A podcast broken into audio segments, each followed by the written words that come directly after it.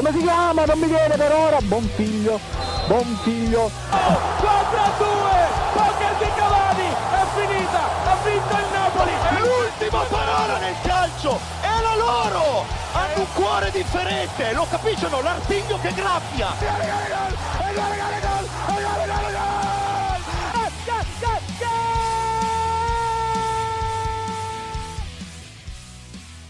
E siamo ancora qui, cari amici ascoltatori di Radio Statale, con Goal Speaker per aprire la vostra settimana, ovviamente rigorosamente calcistica. Il vostro Marco Cangelli che vi parla, ma qui con me quest'oggi abbiamo un parterre del Roi. E parto subito dai miei colleghi, chi è alla mia destra. Oggi non c'è Federico Rana, però lo salutiamo lo stesso. Ho qui con me il uh, giovincello l'astro nascente della nostra radio, Martino Cozzi. Eccomi qua, buongiorno, buon pomeriggio a tutti, ai nostri radioascoltatori, bentornati a Gold Speaker. Saluti, saluto anch'io il nostro caro amico Federico che oggi non è potuto, eh, non è potuto esserci. Ma abbiamo anche un ospite in collegamento addirittura telefonico. Abbiamo un ospite in collegamento telefonico, pensate, dalla Francia, da Nizza, è uno dei capi fondatori, nei padri fondatori di Goal Speaker. Lo salutiamo. Morgan Guida.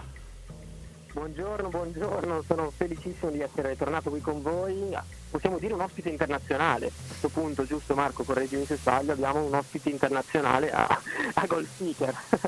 E eh beh, a questo punto veramente internazionale perché noi ci ampliamo e veramente passiamo anche ormai all'estero, ma abbiamo qui però Veramente il vero ospite della puntata. Il vero ospite ha puntato una punta di diamante del giornalismo italiano ed è Raffaele Papadà, che è telecronista di Mediaset, Team Vision, Lega Serie A e ancora qualcosa aggiungo, giù sbaglio. Sì, Herbits Live, un, un, un, po' di roba. Ciao ragazzi, un piacere essere qui. Tra l'altro, Federico Rana è stato mio allievo a Radio Speaker, quindi così vi, ah, vi svelo questa cosa.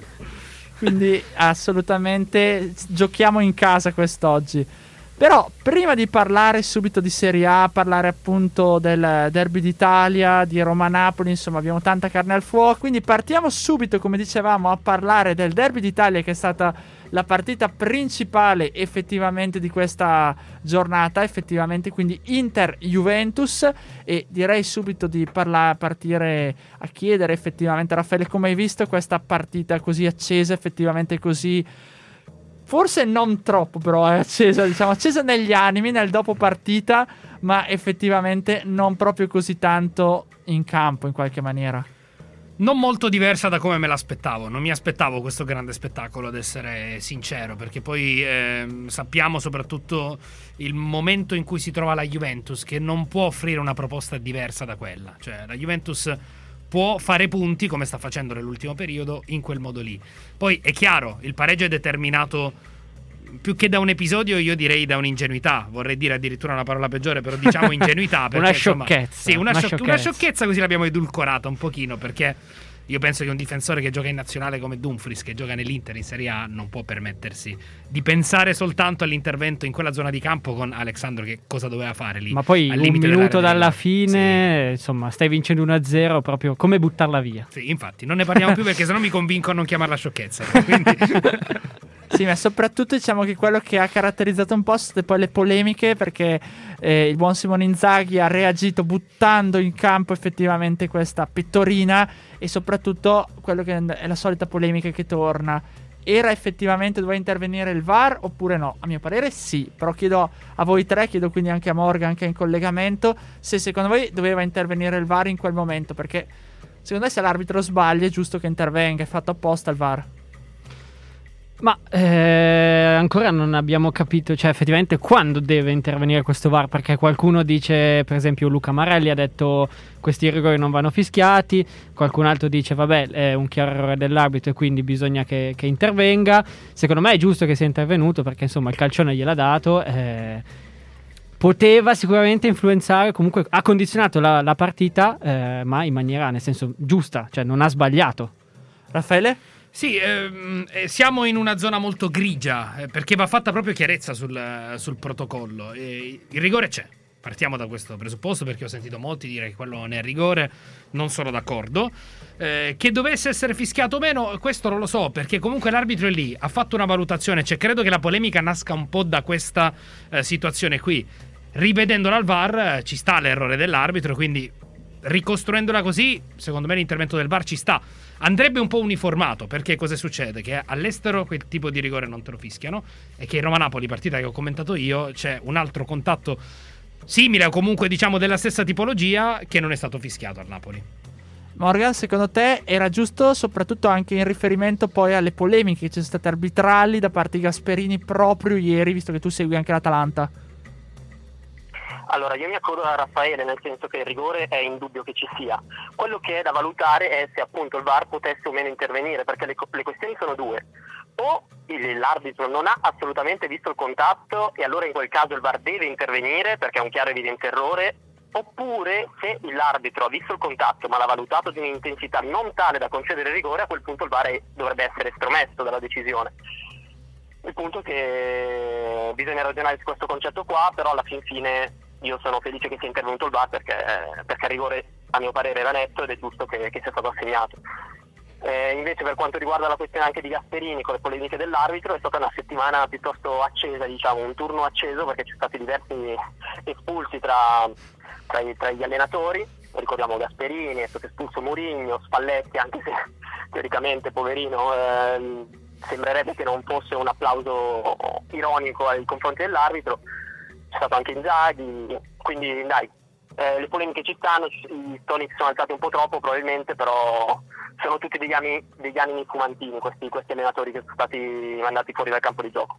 Ma secondo me nasce tutto da lì, perché Mariani, se voi vedete, vede, dice alzati, alzati Sì, sì. Alexandro. Poi cioè, la polemica deriva da quello. Il contatto c'è, il rigore è giusto che sia stato fischiato poi alla fine. Assolutamente, anche perché secondo me, ripeto, il VAR deve un po' andare a coprire effettivamente dove l'arbitro non c'è, se no altrimenti torniamo al passato, soliti movioloni e tutto post partite che non servono a nulla se non alimentare le polemiche, quindi il rigore c'era, effettivamente l'arbitro può anche non vederlo perché può anche accadere o non o sbagliare, è giusto che intervenga, cioè a un certo punto poi la polemica che è un po' nata e che già se n'era forse anche parlato anche qui è se gli arbitri sono al momento in grado di poter andare dopo la partita a parlare anche con, con la stampa, con la televisione. Qui chiedo appunto a Raffaele indirettamente, visto che ci lavori. Però sarebbe bello, sarebbe bello perché mh, credo che possa continuare questo percorso che porta un pochino, lo dicevi tu, ad alleggerire eh, tutta questa dietrologia, tutto questo moviolismo che c'è anche. no? Io anche ai colleghi che fanno gli highlight eh, specifico una cosa perché quest'anno mi trovo a coordinare poi tutti i giornalisti e i telecronisti della, della Lega Serie A. Non chiamiamoli episodi da moviola, chiamiamoli eventi durante la partita perché altrimenti andiamo ad alimentare proprio questa cultura del, del moviolismo. Secondo me sarebbe bello che loro andassero anche in conferenza stampa per ehm, dire quello che hanno visto, quelle che sono le loro sensazioni, le loro emozioni, perché spesso poi il tifoso tende a considerare l'arbitro come un'entità esterna, come l'uomo nero e non si ricorda che comunque è un uomo chiamato a prendere decisioni molto molto difficili. Io ve lo dico con tutta onestà, io non, non vorrei mai fare l'arbitro perché è veramente un carico di responsabilità incredibile. Infatti, secondo me il problema sta forse proprio ancora nel tifoso che non è pronto a, a vedere o comunque ad ascoltare l'arbitro in conferenza stampa perché un po' accecato, tra virgolette, da quello che è magari quando un, ep- un episodio ti gira contro. È chiaro che tu dici sì, vabbè. Io non voglio ascoltare, ascoltare più di tanto perché mi ha penalizzato. Però, ovviamente, Certo. sarebbe una cosa molto bella, molto, molto interessante. Morgan, tu cosa ne pensi?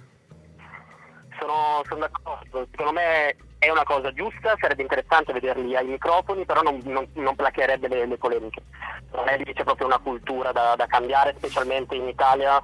Eh, non, non servirebbe a placare le, le- le polemiche, sarebbe sicuramente un aiuto per comprendere meglio delle decisioni, ma si troverebbe comunque modo di, di sollevare il polverone. Sì, tra l'altro, mentre parlavi, Martino, e poi mi ha dato conferma anche appunto il nostro ospite internazionale, come l'avete definito voi, eh, è proprio questa questione culturale. E mi riporta anche un po' al lavoro che faccio io, al lavoro del Sì. telecronista, perché ormai, eh, come potete vedere, anche grazie, grazie o insomma ai social, eh, c'è sempre questa cosa che il tifoso non riesce ad accettare che ci sia l'arbitro piuttosto che il telecronista che fanno il loro lavoro. C'è sempre questo retropensiero di telecronista Il fazioso. ma fazioso, fazioso il di che? fazioso. Cioè, se io sto commentando Ascoli Pescara, cito due squadre a capo, ma perché devo essere fazioso per l'Ascoli o per il Pescara, ragazzi? Cioè, non esiste, no? C'è questa mentalità del tifoso che tende un po' sempre a fare la vittima, che sia arbitro o che sia appunto in questo caso poi, insomma, Eh, il ma mio lì bisognerebbe tornare indietro già all'epoca di Ciotti, di Ameri, già all'epoca c'era tutte queste dietrologie, chi tifano l'uno e l'altro, sono di, è un po' di parte, cioè non è essere di parte, però se vedi un bel gioco, roba del genere, Certo. ti viene la voglia di... Sì, però quel- quello che ti preoccupa è proprio. Io ho fatto Ascoli e Pescara apposta perché un conto se stiamo parlando di Inter Juventus e va bene, ma eh, dare del fazioso al telecronista che su Dazon, su Elbitz Live, su Sky sta commentando la partita di Serie B di squadre geograficamente distantissime anche da quella che è la sua terra, cioè lì è proprio dietrologia, no? non c'è altro. Sì, sì, no, è un po' forse anche la modalità di alcuni, più che telecronisti, alcuni commentatori che hanno portato su questo. Viene in mente Lelea Dani, che è l'emblema di questo. Che... E il bello e il brutto no? di, di- di entusiasmare. Io, io la vedo come una cosa positiva, tant'è che spesso i miei ragazzi, soprattutto a chi inizia, no? dice eh, mi hanno scritto questo, mi hanno scritto quell'altro. Io gli dico, gli rispondo spesso, ma significa che stai facendo bene il tuo lavoro, perché se a me danno del tifoso dell'Inter, della Juve, del Milan, della Lazio, Vuol dire che significa che, sto essere... facendo bene il mio lavoro. Esatto, riesce a essere imparziale e alla fine Sì, tutti, sì. tra virgolette, ti attaccano, però comunque vuol dire che è una cosa buona. Tornando un attimo al campo, appunto abbiamo detto una partita non bellissima, primo Sì. tempo più l'Inter che effettivamente è riuscito a spingere, dopo si è fatto un po', diciamo, è calato un po' l'Inter di Inzaghi. Forse è quello che è mancato per vincere questa partita, a parte, ripeto, l'ingenuità di Dumfries che può aver colpito. Quindi chiedo sia a Raffaele che a Morgan. Ok, continuiamo a chiamare ingenuità. Sciocchezza e ingenuità. Bah, io penso che sia mancato all'Inter in tutto questo inizio di stagione. Perché se riflettete, l'Inter ha delle fiammate in cui è nettamente la squadra più forte del campionato quando gioca in quei 20 minuti. Però non riesce ad estendere quel gioco per 90 minuti, cosa che invece con Conte faceva. E in Serie A non basta giocare un tempo, non basta giocare 30 minuti. Quindi spesso viene rimontata, oppure rimonta nel secondo tempo, ma manca continuità e probabilmente anche qualcosa a livello fisico e qualcosa a livello di panchina. Perché Eh mi sembra oggettivo che davanti l'Inter non abbia un ricambio efficace. No. Vai Morgan.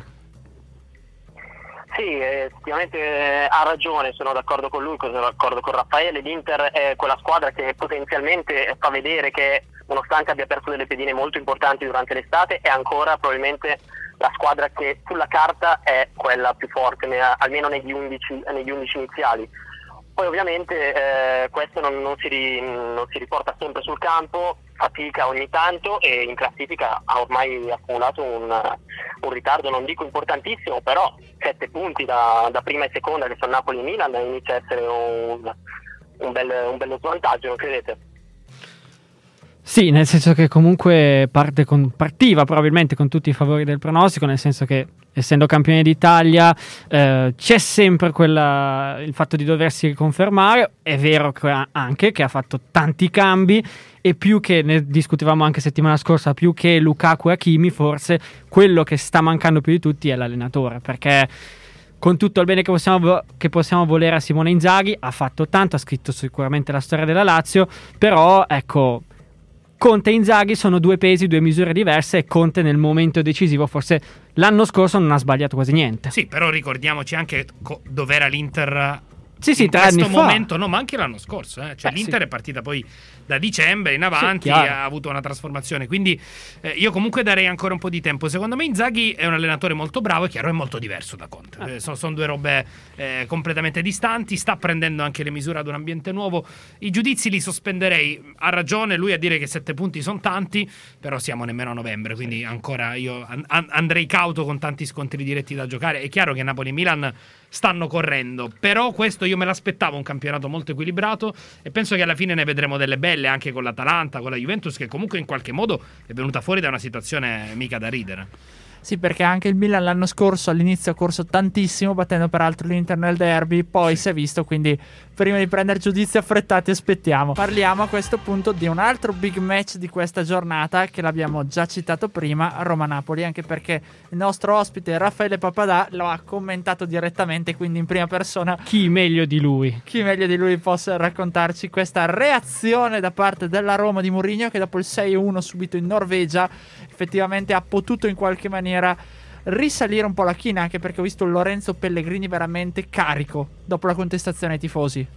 Sì, io mh, parto da una considerazione finale. Se fossi Spalletti e Murigno, oggi sarei contento dopo la prestazione della, della mia squadra ieri. Perché è vero, è stato uno 0-0, ma è stata una partita, lo dicevamo prima a microfoni spenti, molto intensa dal punto di vista della lotta della battaglia. Se fossi Spalletti sarei contento perché il Napoli, e tra l'altro io l'ho detto più volte in telecronaca, ho sentito che lui l'ha dichiarato poi a fine partita, ho visto consapevolezza nella mia squadra ed è quello che ho percepito io nel Napoli. Il Napoli sta prendendo consapevolezza di quella che è la sua forza e questo potrebbe portarla chiaramente molto lontano. È primo in classifica, 7 punti di vantaggio sull'Inter, gli stessi punti del Milan, quindi mh, sicuramente in un'ottima posizione. Se fossi Mourinho sarei contento perché? Eh, perché insomma dopo il 6 a 1 in Conference League, per quanto poi non avessero giocato i titolari, era molto facile poi, soprattutto in un ambiente come Roma, e devo esaltare quei tifosi della Roma che già nel prepartita ieri ho sentito molto carichi.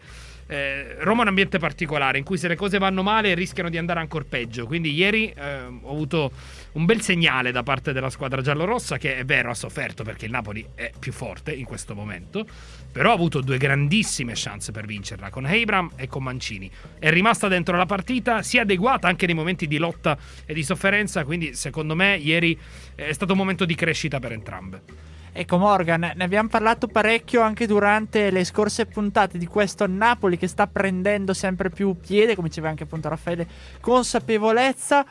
Secondo te ah, è mancato qualcosa nel secondo tempo per portarla a casa? Perché veramente anche il colpo di testa di Mario Rui, eh, o meglio, ha, non il colpo di testa di Mario Rui, l'ha buttata fuori. C'era stato prima, se non ricordo male, il colpo di testa di Osimen, forse anche. Osimen chiuso dai Bagnets e Mancini, e poi Mario Rui, ma lì è stato Karsdorp a fare il miracolo, eh, perché il tiro di Mario Rui era nello Sì. specchio. Secondo te può questo Napoli quindi diventare pericoloso, anche se ancora presto per parlarne, però per la corsa scudetto, visto che comunque 8 vittorie, un pareggio, ma un pareggio comunque contro un'avversaria diretta per la corsa allo scudetto. Indubbiamente può essere, ma, ma per forza, una squadra che eh, dopo 9 partite ha 25 punti, ha subito 3 gol in 9 partite, mh, non si può dire che non sia una candidata allo scudetto, anche considerando che ormai questa frase è usata e riusata, però in Italia il campionato lo vince la difesa solitamente. La Miglior difesa d'Europa è il difesa. Napoli. eh? Dici poco. La, scusa? La miglior difesa d'Europa, dei eh, cinque maggiori campionati Eh. europei.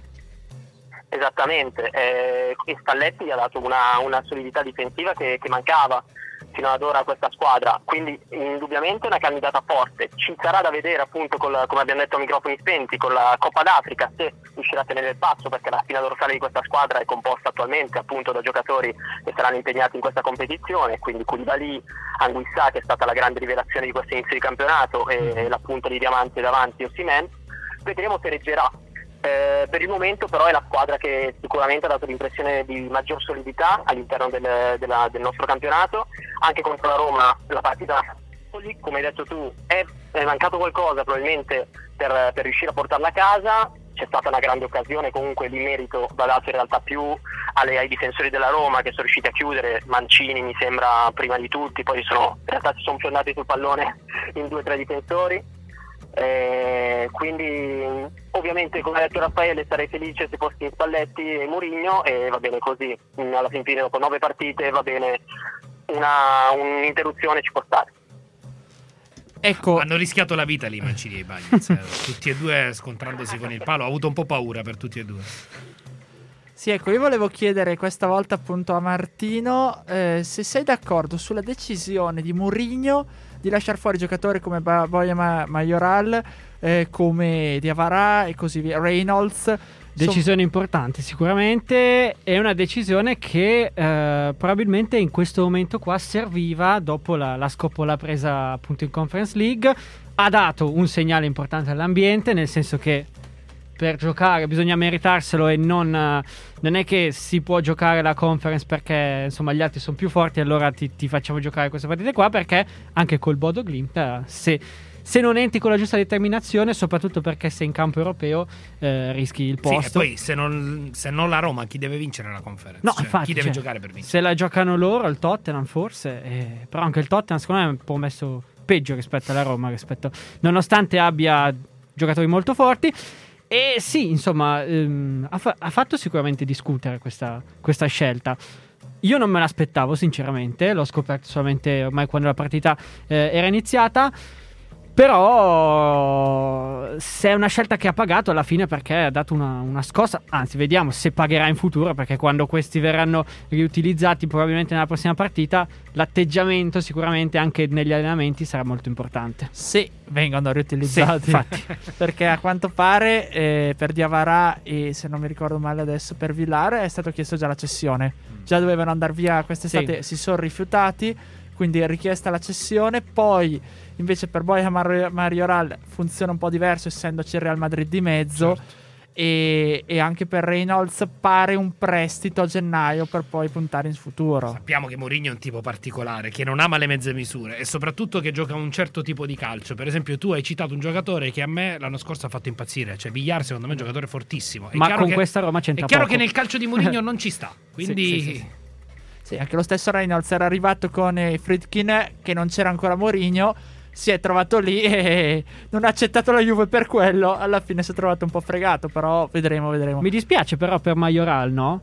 Perché l'anno scorso comunque è stato chiamato a una stagione importante. ha Su- fatto il suo. ha fatto il suo, cioè, insomma, prendere il posto, diciamo prendere il posto perché di Geco, dopo tutti gli anni di Geco alla Roma, probabilmente questa sarebbe dovuta essere la sua stagione, ma evidentemente la Roma ha scelto altro e come dice Mourinho, magari andando a investire in qualcosa che c'era già e non si è guardato appunto al, Ma, ma al- sai al Martino, lato io- panchina. io penso che poi Mourinho a volte guardi ancora prima dell'aspetto tecnico, l'aspetto proprio caratteriale. eh, sì, caratteriale e di atteggiamento di alcuni giocatori. E Probabilmente un giocatore come Borca Majoral, passami il termine, per Mourinho è un po' moscio. Sì, sì, sì, sì, sì, sì. No, ma ci, ci può stare come... E invece un'altra squadra che secondo me ha fatto un po' faticare, nel senso che si è dimostrato È il un tuo, po'. è il tuo. Eh sì, purtroppo ha pensato di aver già vinto la partita, è stato il Milan, quindi Mm. qui passo alla Morgan. Come vedi questo Milan che effettivamente se non c'è Ibra che in qualche maniera fa tutto lui perché assist per Leao sul primo gol che ha veramente beccato una bella imbeccata e il portoghese l'ha messa dentro con un gran gol.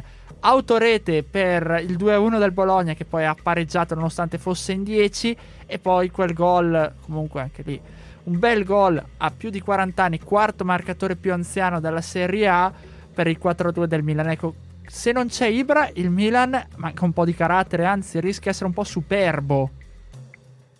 Ma eh, Ibra però non, non è esattamente fondamentale a questa squadra perché abbiamo visto che anche durante l'assenza di Ibra e la contemporanea assenza di Giroud il Milan comunque si è comportato abbastanza bene, è andato a vincere partite importanti, quindi non, non- non mi sento più di dire che c'è questa Ibra dipendenza che, che avevamo- di cui avevamo parlato molto spesso lo scorso anno. È indubbio che comunque un giocatore del genere con un carisma così forte eh, riesca a trascinare, a trascinare la squadra in questi momenti anche in partite come quelle di Bologna in cui alla fin fine Ibra non è che abbia fatto la prestazione della vita però ci sta a 40 anni risulta decisivo sia nel bene con il gol e con, il- con l'assist sia nel male con l'autogol anche se quello può capitare però Ibra è sempre decisivo.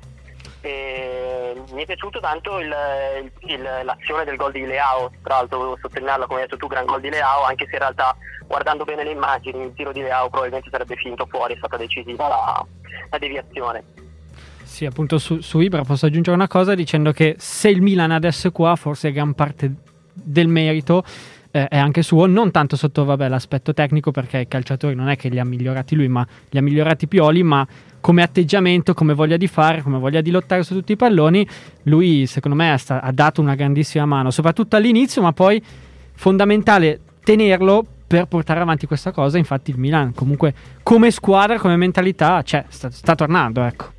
Ecco, Eh beh, è, che è una squadra molto giovane il Milan, tolti Sì, quegli elementi lì, Ibrahimovic, tolto Giroud, tolto Kier, che infine hai Tonali, hai Benasser ieri in campo, hai Leao, Tomori, hai giocatori molto giovani, ovviamente mettere due, tre elementi di grande esperienza nella rosa ti cambiano, ti cambiano la squadra.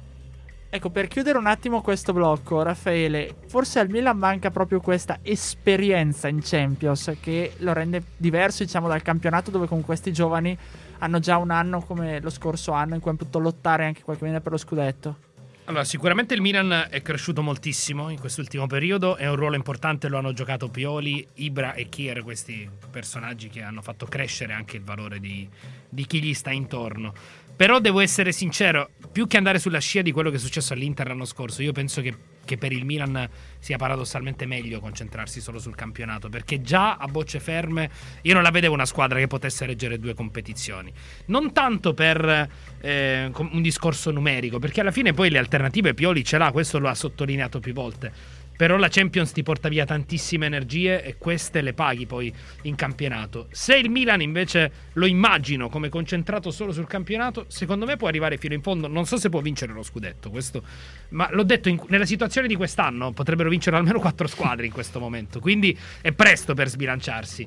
Eh, penso che da questo punto di vista eh, bisognerà capire quello che sarà il prosieguo europeo poi della, della stagione del Milan. Sì, c'è sempre il rischio del rinunciare alla, alla Champions mettiamolo tra virgolette, poi però magari sbagliare in campionato e lì ma, ti mangi un po' le mani. Sì, è vero Martino, però se tu fai una riflessione puramente qualitativa, e questo chiaramente in un anno in cui il nostro campionato è così bello, così equilibrato, ci deve anche far riflettere. Se tu guardi il girone del Milan, è vero che era in quarta fascia, però Atletico sì, no, Madrid ha trovato delle squadre e anche insomma, il Porto, perché insomma, tutti snobbiamo il Porto, no, no, ma, il Porto, Porto tecnicamente squadra, forse è anche più forte del Milan a livello diciamo omogeneo di, sì, sì, sì, di Beh, poi sicuramente ha molta più esperienza, quindi ci sta. Assolutamente, assolutamente. Non abbiamo ancora la palla di cristallo, però ed è arrivato il momento, diciamo, delle domande. Interroghiamo. Vai. Perché direi a questo punto, e magari lasciamo spazio pure al nostro ospite internazionale Morgan Guida, di raccontare un po' come, di chiedere insomma a, a Raffaele come funziona il lavoro del telecronista. Quindi Ma Morgan, soprattutto, co- posso farne una io all'inizio? Cosa ti ha spinto da quel di Nardò a venire qua a Milano nove anni fa? Eh, la passione, non, non, trovo altra risposta. Io ho iniziato il mio percorso parallelamente all'università. Io sono diventato prima giornalista professionista che dottore. C'è la laurea, io lo dico sempre, l'ho presa per far contenta la mamma perché ormai già lavoravo da, da due o tre anni. Eh, quindi poi ho fatto questo provino per Infront che all'epoca faceva le telecronache del Primavera, della, della Serie B e della Serie A. E una volta che l'ho superato mi sono detto se non a 26 anni quando, quindi insomma ho preso l'aereo e, e, e ora sono qui. Vai Morgan, se vuoi fare una domanda. No, ma appunto volevo chiedere, eh, questa è una domanda eh, che riguarda proprio come si arriva a fare questa cosa, perché è un percorso piuttosto particolare, nel senso che non c'è una strada prestabilita, tu ho fatto un po' di compiti, quindi qualcosina mi sono visto, ho iniziato con, con un giornalino, Maschere Nude se non sbaglio, sì. poi sei passato a Telerama, hai fatto uno stage per Telerama, poi hai preso anche il sei diventato giornalista professionista e poi, come hai detto adesso, questo provino per Infront. Ma eh, per arrivare a questo provino, eh, hai fatto dei corsi, ti eri preparato in qualche modo o semplicemente hai detto ho questa grande passione e io vado e, e vediamo se, come va? No, beh, diciamo che al momento del provino io già avevo 6 o 7, forse 7 anni di, di, esperienza nella TV locale alle spalle, quindi eh, quando ho avuto l'occasione di mandare il DVD di una mia telecronaca in, in questa TV che era Telerama a Infront, loro mi hanno detto vieni su, organizziamo un provino, ho fatto il provino della partita penso più brutta del mondo, era un Siena-Palermo nella nebbia, ho commentato il primo tempo, mi dovete credere, non, non lo dico per dire, neanche un tiro in porta, cioè 0-0 ma neanche un tiro in porta ci fu in quella partita. Ma quindi, l'altra con la nebbia l'hai fatta l'anno scorso, forse? Con la Venezia, nebbia, Venezia, Empoli, rimandata per Nesi. Era Halloween, tra l'altro. Ecco. Infatti, lo dissi in telecronaca: scenario perfetto per, per, perché andò via la luce allo stadio, ecco. più la nebbia, insomma, non, non si vedeva più, più nulla. Quindi, sì, ha ragione. Morgan a dire che non c'è un percorso prestabilito, non, purtroppo non, eh, purtroppo per fortuna non esiste. Io quello che consiglio sempre ai miei allievi di telecronaca a Radio Speaker è di fare eh, qualcosa che oggi può sembrare rivoluzionario, cioè di iniziare da dove si è, iniziare da uno studio come questo, di iniziare da una TV locale, di iniziare da una roba anche che si fa per passione. Intanto per mettersi in gioco, per capire se veramente si è portati poi per intraprendere un percorso e poi andare per gradi. Io purtroppo, ragazzi, non voglio fare discorsi da nonno, visto prima esultavo, no? 1985 non ero nato, ma quasi perché sono nato poi l'anno successivo. Però vedo in molti ragazzi, e devo dire non in voi, questo mi rende molto, molto felice visto che portate avanti questa passione. Ormai il mondo dei social ci ha un pochino deviati, no? E, e ci tende a far considerare come importante soltanto Barcellona-Real Madrid, soltanto Sky, ma prima c'è tutto un percorso. C'è una gavetta. Ho scelto il sendero di Caparezza proprio pensando al percorso di Adani che sentivo anche nella vostra, nella vostra sigla. Il percorso è importante, quindi non bisogna sottovalutare ogni passo, bisogna guardarsi intorno e cominciare. Poi una volta che si comincia magari le occasioni vengono fuori, come è successo per me, perché io non, cioè, non ero figlio di nessuno, non conoscevo nessuno e pian piano poi ho fatto il mio percorso. Ma anche perché arrivare subito al top senza avere un, un background, diciamo... eh, Eh, se poi cadi ti fai del eh, male. infatti, insomma, se tu invece Sì. hai già un po' di, di esperienza alle spalle, sicuramente tanto di guadagnato per te. eh, e poi, insomma, sai come gestire la, la- la questione. Poi è una palestra pazzesca perché Eh. commentare Nardo Molfetta ti abitui, cioè dopo una volta che hai commentato Nardo Molfetta puoi commentare di tutto. Cioè, la? Serie A è una Eh, passeggiata. sì, sì. A me viene una domanda a questo punto banalissima. Ma commentare una partita di Lega Pro come può essere appunto di una categoria minore? Cioè, a- dallo stadio direttamente come si fa? Perché io sono stato in Serie A, sono stato in tribuna stampa, lì il tuo bel dice, schermino, vedi? Perché dallo stadio chiaramente non si vede direttamente fino in campo, perlomeno. O è una vista da falco oppure un po' difficile. Lì come si fa? E lì ci si fa le ossa, immagino.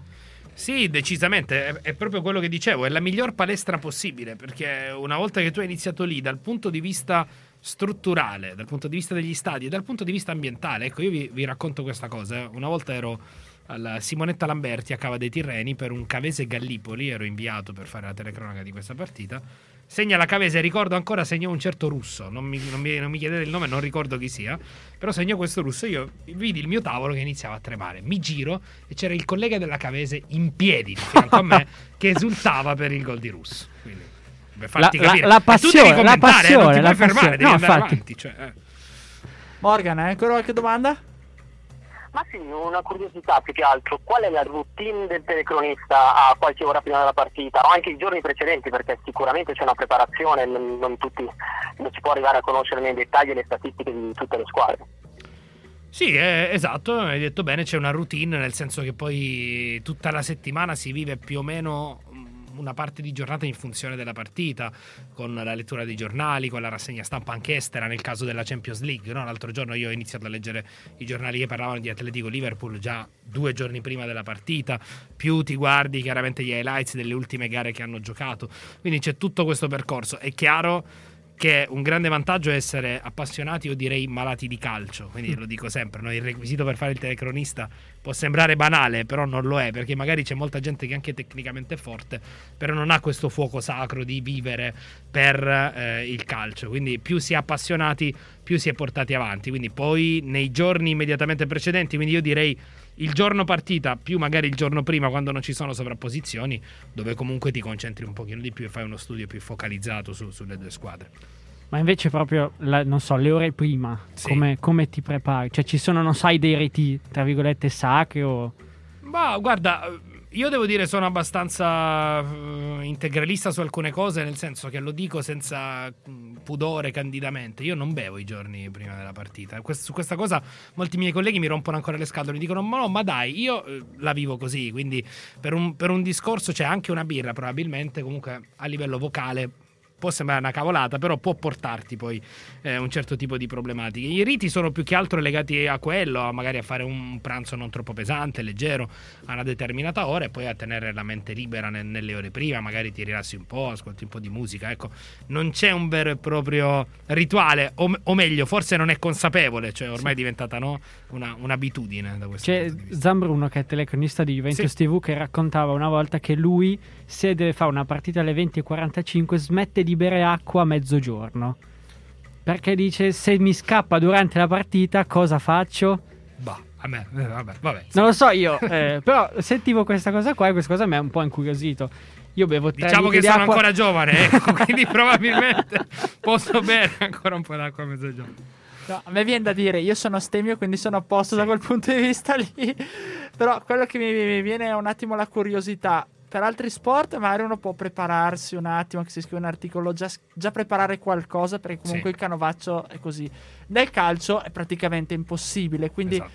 Qua- come si impara a improvvisare, tra virgolette, sapendo tutte le statistiche, i giocatori, essendo comunque... Guarda, io faccio spesso un paragone ai miei ragazzi, e questo mi è venuto, inse- ne faccio diversi, però questo mi è venuto proprio insegnando. Cioè, secondo me il telecronista è un po' un rapper, nel senso che deve avere questa cosa dell'improvvisazione e del flow, perché è una cosa che hanno in comune il rapper e il telecronista. Quindi, in base a quello che tu vedi, devi riuscire a modulare le parole e le frasi, cercando poi magari anche nei momenti topici di riuscire a incidere, di far ricordare quello che hai detto, quindi di accompagnare bene la partita senza essere il protagonista, perché il protagonista non è il protagonista, ma la partita è la protagonista.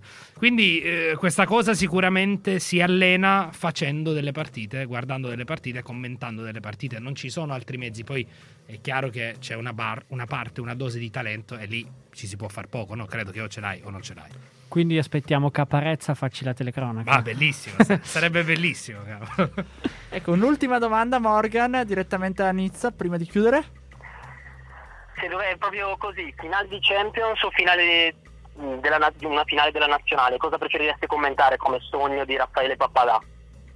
E ti rispondo anche io a bruciapelo perché è una domanda che meriterebbe chiaramente una considerazione, però io ti dico finale di Champions. Uh, Uh, pensavo sinceramente avrei detto finale della nazionale. No, eh, de- allora eh, rispondo sempre allo stesso modo poi nelle interviste che mi fanno. Effettivamente il mondiale per Mediaset e la Champions sono le cose che mi hanno dato più emozione. Però io ho questa. C'è la musichetta della Champions, mi mette addosso, ragazzi, un'adrenalina. Cioè, che anche se giocano due squadre estere di cui a me non frega assolutamente Il niente. Cioè, io non lo so, vado su di giri. E quindi sono un po' legato a questo. Poi eh, ti ho detto, meriterebbe una riflessione perché effettivamente una finale di Coppa del Mondo probabilmente è, è l'apice, no? È, è l'acme per, per questo sport. Va bene, va bene. Io direi di chiudere qui. Ringraziamo innanzitutto Raffaele Papadà per essere stato qui con noi e averci offerto questa, diciamo, ora un po' anche di insegnamento per noi giovani, possiamo dirlo. Ma ragazzi, per me è veramente un piacere, anzi sono mo- molto contento di essere stato con voi. Ringraziamo Morgan Guida che mi verrà ancora prossimamente in collegamento da Nizza. Grazie, grazie mille a voi di avermi, anche di avermi fatto collegare in questo collegamento da- dall'Oltralpe. E quindi ringrazio Martino Cozzi che ci, rive- ci rivedremo. ci sentiamo lunedì prossimo. Eh, lunedì prossimo. È vero, no, è festa. è Quindi tra festa. due lunedì io ringrazio te che mi hai fatto arrivare qua e ci diamo appuntamento appunto tra due lunedì e adesso lancia l'ultima canzone. Sì. Prima però ci vediamo venerdì con gli amici Giusto. di Goal Speaker, chiaramente alle ore 18 per la puntata di fine settimana e direi di chiudere con una canzone che è emblematica, sempre momento a Marcord, siamo qui Mattia Bazzar 1978 e dirsi ciao. Buona serata a tutti. gol spettacolare, un gol meraviglioso, impressive, impressive, impressive. Come si chiama? Non mi viene per ora. Buon figlio. Buon figlio. Contro due, poker di Cavani, è finita, ha vinto il Napoli. L'ultima parola nel calcio è la loro! Un cuore differente, lo capiscono? L'artiglio che graffia!